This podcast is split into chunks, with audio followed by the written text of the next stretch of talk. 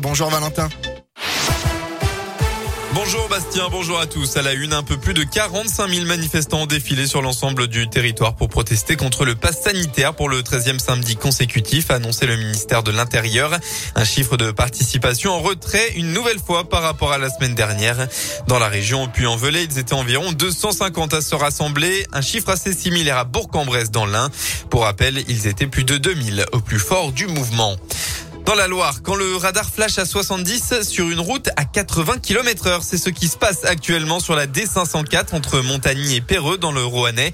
Depuis vendredi après-midi, beaucoup d'automobilistes ont été flashés en dessous de la limite de vitesse autorisée.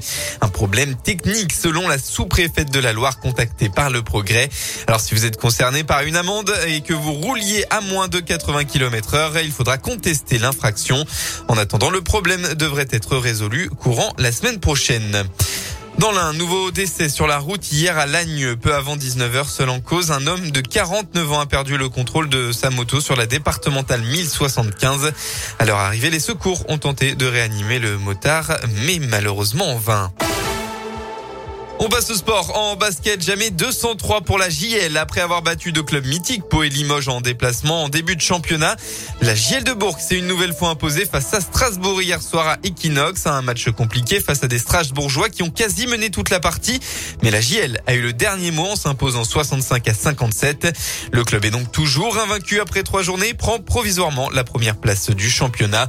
L'entraîneur burgien Laurent Leniam a notamment salué la mentalité de son équipe au micro Radio Scoop de On est toujours derrière tout au long du match, puis on réussit dans le dernier quart à renverser ça avec l'appui du public. Il y avait tout pour qu'on perde, et puis on a su inverser tous ces petits signes du destin pour, pour gagner, c'est d'autant plus beau, et je suis vraiment fier, fier de, l'état d'esprit, de l'image qu'a montré mon équipe, parce que c'est ce que je veux, et tous les joueurs ont répondu présent, avec une salle comme ça, c'était, bien. Et c'est ce qui rend cette victoire ce soir d'autant plus belle, et je suis vraiment heureux pour l'équipe, pour, la première, pour le public, pour tout le monde. Et puis on finit la, la première semaine de la meilleure des manières, donc euh, c'est pas mal. On est à 3-0, donc euh, on aurait signé dès demain il y a 10 jours pour ça. Surtout face à trois belles équipes. Samedi prochain, le club indinois recevra Equinox l'équipe de Nanterre 92 avec l'objectif de continuer la série de victoires.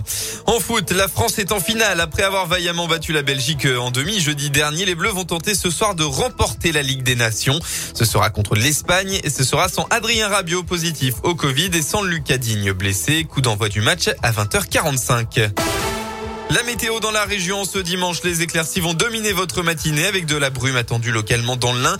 Les nuages de la matinée, eux, vont se dissiper au fil de la journée et laisser place petit à petit à un grand soleil dans l'après-midi. Et puis enfin, côté Mercure, similaire à hier, il fera entre 13 et 16 degrés au maximum de la journée.